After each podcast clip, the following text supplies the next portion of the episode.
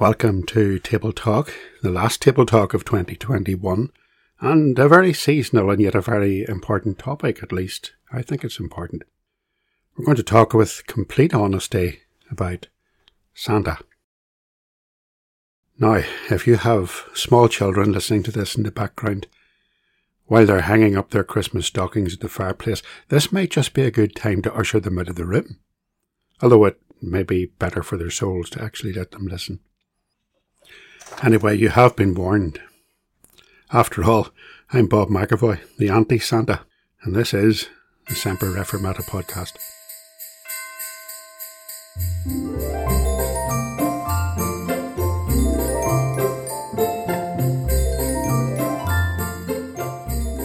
Now, before we begin, an act of disclosure from me. I think it's best to be honest and upfront about our past activities and practices as some of our more prominent politicians have recently discovered to their cost. Let me relate my own experiences with Santa. As a child, I was taught that if I didn't behave myself, Santa would bring me just a lump of coal. Nowadays, we call that child abuse. So that was all right. I never really thought that highly of the man. And when our children were young, like so many parents, we took them along to see Santa in the shopping centres and department stores and we didn't at all discourage them from believing in him. After all, in our church that we attended at the time, it would have had Sunday school parties with games and buns and a suitable fat, jolly Santa at the end, the culmination of the party, when all the children would receive their presents. Even the strictest of churches, uh, with its strict ethos of head coverings and AV Bibles, still had its annual visit from Santa. In Randallstown, with the children growing up a wee bit, I became a wee bit more sceptical. I began to wonder about the wisdom of allowing children to believe in the big great Santa. In the Christian bookshop that we owned at the time, I was impressed when a young man from one of the local Presbyterian churches, who was in to choose books as Christmas presents for the children, told me that the teachers of each class would give the children their party presents and with no Santa present. I tried to curtail the Santa visits in the local church there. That's when I earned that nickname, the Anti Santa. In 2002, I moved to Belfast. I was shocked when I saw how much Santa was idolised in the local church. Huge Santa masks adorned the walls during December.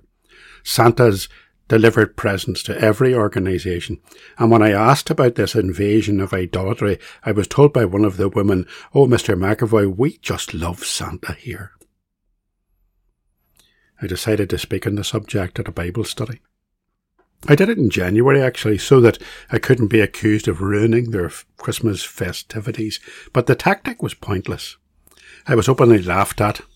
One person criticised a sermon I'd preached before Christmas when the topic of the sermon, the subject of the sermon was how Christ Jesus came into the world to save sinners, could you not have talked about something a bit more Christmassy than that? So, okay, I've come clean. I've made my confession. Now let's see what the Bible says about Santa.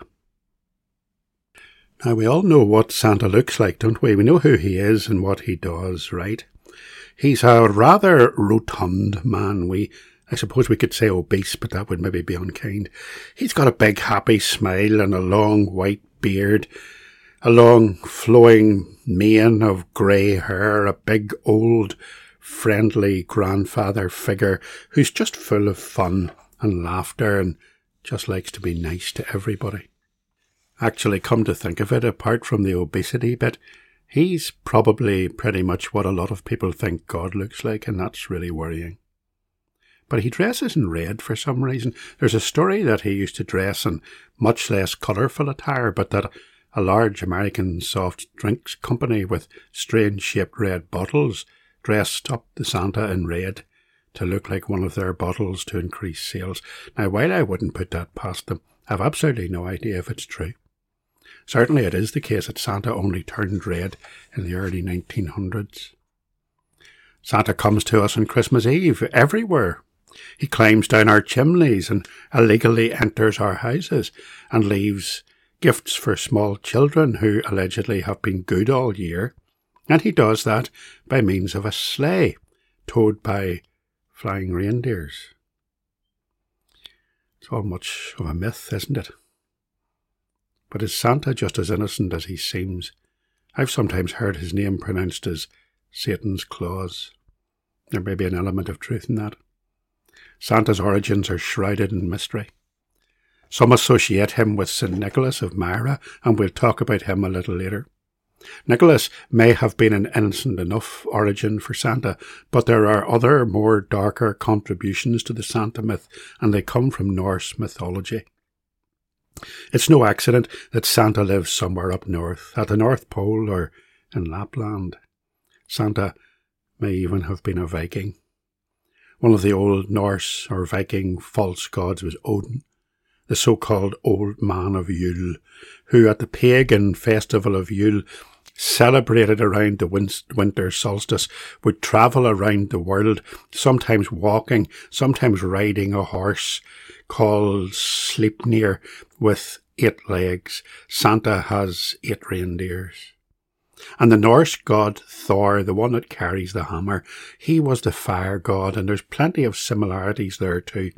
Thor was depicted as an old man, full of fun and friendly, a man who loved children, whose favourite colour was red, and he rode in a chariot pulled by two goats, and he lived in the north, possibly the North Pole. He never harmed anyone. He always protected them and gave them gifts. And in Scandinavia, fireplaces and homes were dedicated to Thor, who descended down the chimney. After all, he was the god of fire. All that led one internet author and blogger to quip the unusual and common characteristics of Santa and Thor are far too close to ignore.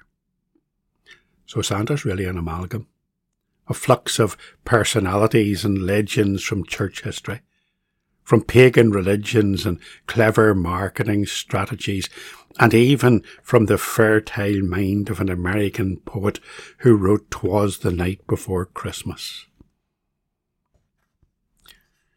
Sure, we all know Santa's not real. What harm can it do to give the kids a little bit of magic and sparkle once a year? After all, we tell them fairy stories about Hansel and Gretel and about the cow that jumped over the moon and so on. But Santa is different. It's an insidious and an evil myth, and there's really two reasons why. And the first reason is that Santa the myth presents himself as a counterfeit of God. And secondly, that what we teach our kids about Santa is suspiciously like a religion. Let's look at that for a moment. You see, I think Santa looks and sounds too much like a god. Let's see how Santa imitates and masquerades as a deity. First of all, Santa is eternal. I mean, there's always been a Santa, hasn't there? And apparently there always will be. That's what we're taught. Santa endures from generation to generation. My parents learned about Santa from their parents and they taught it to me. And we taught it to our children and they have taught it to theirs. Santa just goes on and on and on. He is, to coin a phrase, from everlasting to everlasting. Now that's a myth that looks a lot like the one true God. Because in Psalm 90 verse 2, we're taught that Jehovah, the real God, before the mountains was brought forth, or ever thou hadst formed the earth and the world, from everlasting to everlasting, thou art God. But not only is Santa eternal, he is also immutable. Santa never seems to change. My Santa is the Santa of my grandparents and the same Santa of my grandchildren. And we live in a changing world. I mean, Doctor Who is now a woman to keep up with the times. Of course, James Bond, that pinnacle of heterosexual masculinity, that cunning old rascal, is now to be a politically correct gender neutral person. Santa doesn't change. Santa is always Santa. But only God is truly unchanging and unchangeable. In Malachi chapter 3 and verse 6, we're taught, I am the Lord, I change not. Santa is eternal and he is immutable and he is omnipresent. Isn't Santa amazing? On Christmas Eve, in the space of a few hours, Santa is everywhere in the whole world. He's in Russia and Africa and Australia and America and England, and he's right there in your home. Everywhere that there are children, Santa is there. I repeat, that's a myth that looks a lot like the one true God. Jeremiah 23, verse 23 Am I a God at hand, saith the Lord, and not a God far off? Can any hide himself in secret places that I shall not see him, saith the Lord? Do not I fill heaven and earth, saith the Lord? God is everywhere. We can't hide from him. Even if we descend into hell, we still can't escape his presence. Psalm 139, verse 8. If I ascend up into heaven, thou art there. If I make my bed in hell, behold, thou art there. Santa is eternal, immutable, omnipresent, omnipotent. Think of the things Santa can do, things none of the rest of us can do. Santa can fly around the world. Santa can call upon and command legions of elves to make and manufacture toys and gifts in a short space of time. Nothing is impossible for Santa. Don't you see what's going on? Can you see that Santa is a counterfeit? That he's a fraud? for only God is omnipotent. Luke 1 and 37 teaches us that nothing will be impossible with God. And Santa is omniscient. You see, Santa knows all about you. After all, you better watch out, you better not cry. You better not pout, I'm telling you why. Santa Claus is coming to town. He's making a list and he's checking it twice. He's going to find out who's naughty and nice. He knows all about you. But only God is omniscient. Psalm 139, verse 1 to 4. O Lord, you have searched me and known me. You know when I sit down and when I rise up. You discern my thoughts from afar, you search out my path, and my lying down, and are acquainted with all my ways. Even before a word is on my tongue, behold, O Lord, you know it altogether. Santa is eternal, immutable, omnipresent, omnipotent, omniscient, it is Santa who gives us good things. It is Santa who brings us great presents. I actually never knew anyone who got the coal or the ashes from Santa. Oh, see the connection with fire there. Even though I was told about a wee boy who was bad and got up on Christmas morning only to find ashes in his stocking, I never found out who that wee boy was. Santa brings us good things. Santa blesses us. But of course that's not true, is it? Where do all good gifts come from? James tells us in James chapter 1 and verse 17.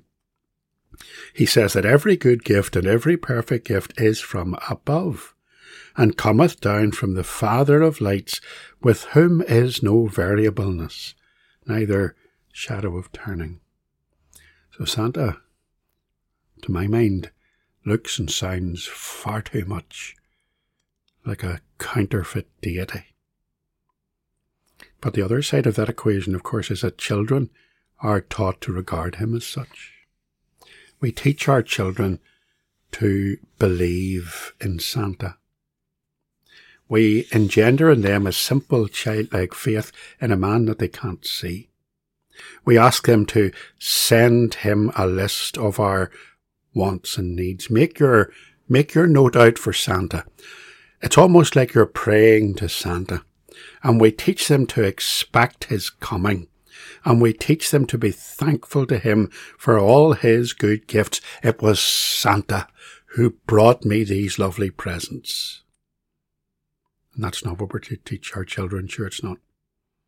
Deuteronomy 6 and verse 6 to 7. These words which I command thee this day shall be in thine heart, and thou shalt teach them diligently unto thy children. We teach our children to believe in Santa and we teach our children to behave for Santa. Remember that in order to get these good gifts from Santa, children have to do something.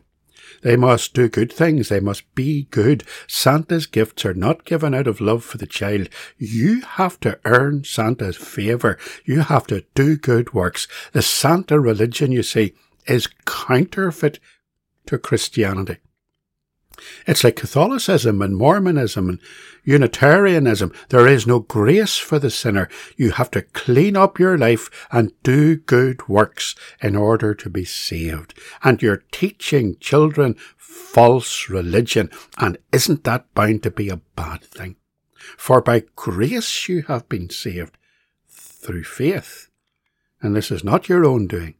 It is the gift of God, not as a result of works. Ephesians 2, verse 8 to 9. Now let's draw this all together. We teach our kids to believe in Santa, and they believe with all their hearts, and they do all their good works, and they write their wee notes, and they put them up the chimney, and they hang up their stockings at the fireplace where the Norsemen had their altar to their false god, and Santa rewards them with good gifts. And this continues right up until they begin to realize that something's not quite right. And then what happens? We have to admit to them that everything we have taught them about the godlike Norseman is all false. It's a lie. And we totally shatter their world and we give Satan the victory.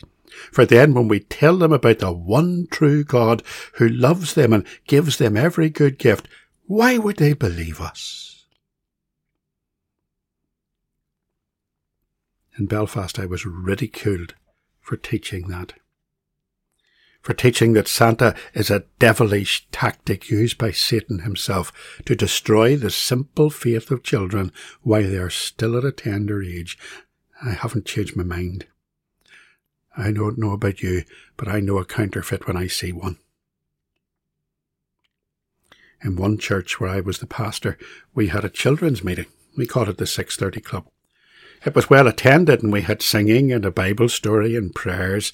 One night just before Christmas, we were doing the story of Jesus' birth and one of the children mentioned Santa. One of the helpers an older lady who was single and never had any children told the child quite forcefully, No, Santa doesn't exist. It's your mummy and daddy that buy you the presents. The wee boy was about six and he was totally distraught and he went straight home and told his parents, who were extremely angry and refused to allow him back.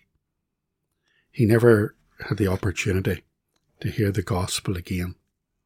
Well, at least not at that meeting. But I don't blame that woman too much. She simply blurted out the truth. I blamed Santa. I blamed Satan.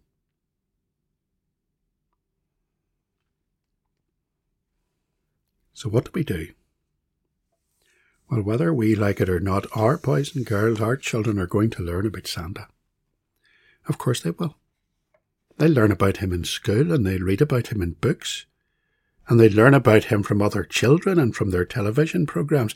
How can Christians respond? One Christian parent used to tell their child that the presents they receive on Christmas Day were a gift from your father, Christmas.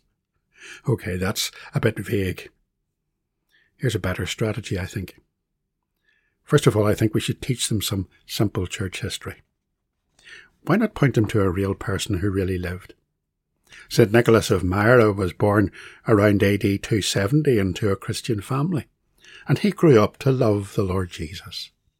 He became a pastor and a teacher and was elected to be the leader, or some people would say the bishop, of the church at Myra, which is in modern southern Turkey. He faithfully served God. He preached and defended true doctrine. He loved and served his neighbours. His generosity became a legend. He was known for giving gifts to people who didn't deserve them, and he wanted nothing in return. He's supposed to have rescued girls from certain slavery by paying a dowry price for them. But Nicholas was most famous for being one of the delegates at the famous Council of Nicaea in 325 AD. Where Nicholas and others defended the orthodox biblical position against the heretic Arius of Alexandria. Arius believed and taught that Jesus didn't exist before the incarnation. And apparently, Nicholas was so upset at this attack on the deity of Christ that he went up to Arius and punched him on the face, allegedly. And that earned him an arrest for assault and a night in prison, but he was quickly reinstated to office. Nicholas died on the 6th of December, AD 343, and after his death he was made a saint. His saint's day is still the 6th of December. Now, the Protestant reformers, our forefathers, weren't too fond of old St. Nick, though. They believed, as we do, that we are all saints of God, that we don't need to be canonized. So they removed all his statues and banned people from praying to him. They had the right to do so, for it is said that before the Reformation, more prayers were being made to St. Nicholas than to any other saint. Only Mary and Jesus had more prayers than Nicholas. Today, we don't pray to saints. But we could remind our children that they are saints if they love God. And like St. Nicholas, that they can serve their neighbours and stand up for the gospel. Here's my second strategy. Why not just teach your children that their mummy and daddy love them? I think when we give our children gifts, we should tell them that it is we their parents who buy these gifts for them, and that we give them to them not as a reward for good behaviour, but because we love them so much that we want them to be happy and to love us back. We want to bless them and we want to be a blessing to them and for them to be a blessing to us. And hopefully then they will learn to be grateful and will learn a valuable biblical lesson to honour their father and their mother that their days may be long in the land which the Lord has given them. Ephesians 6 and verse 1. Children, obey your parents in the Lord, for this is right. Honour thy father and mother, which is the first commandment with promise, that it may be well with thee, and thou mayest live long on the earth. Now, why would we want to transfer the honour that is due to us as parents to a false God, a false entity. So, strategy number one teach them some simple church history. Number two, teach them that it's their parents who love them. Number three, teach them about Jesus. When our children open their Christmas presents and they're excited and they're thrilled with all the wonderful things that they have, take time to remind them of what that's all about. Tell them about the birth of Christ about the wise men coming from the east and bringing gold and frankincense and myrrh, gold for a king, frankincense for worship, myrrh for death. Tell about the gift itself, the greatest gift of all, the gift of God's Son, given for us, born to die on the cross for us. Tell them about Jesus. Paul said in 2 Corinthians 9 and 15, Thanks be unto God for his unspeakable gift. And lastly, don't tell them any deliberate lies. How bad is it to deliberately and wilfully mislead your children? Our children need to hear the truth. In a world that's full of lies and darkness, let them learn what truth is. Remember that even a white lie is still a lie, and that all lies are sinful and are part of Satan's work. Jesus in John 8 and verse 44 talked about how the devil was a murderer from the beginning, who speaketh a lie. He is a liar and the father of it. And Proverbs 12 and 22 tells us that lying lips are an abomination unto the Lord. So don't teach your children to be like the children of the world. Teach them to understand the ways of the Lord. Teach them to believe in the one true God, the God of the Bible, the Father of our Lord Jesus Christ, who knows us intimately who is always with us, who never changes, who loves us so much that he gave us the greatest gift of all, a Saviour. And the wonderful news is that he loves us and died for us even when we are sinners.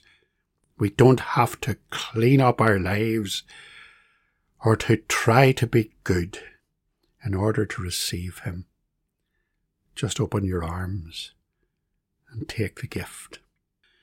Now, if that makes me a Grinch, as they talk about, or if it makes me the anti Santa, then so be it. Romans chapter 12 and verse 2. Be not conformed to this world, but be ye transformed by the renewing of your mind, that ye might prove what is that good and acceptable and perfect will of God. Thank you.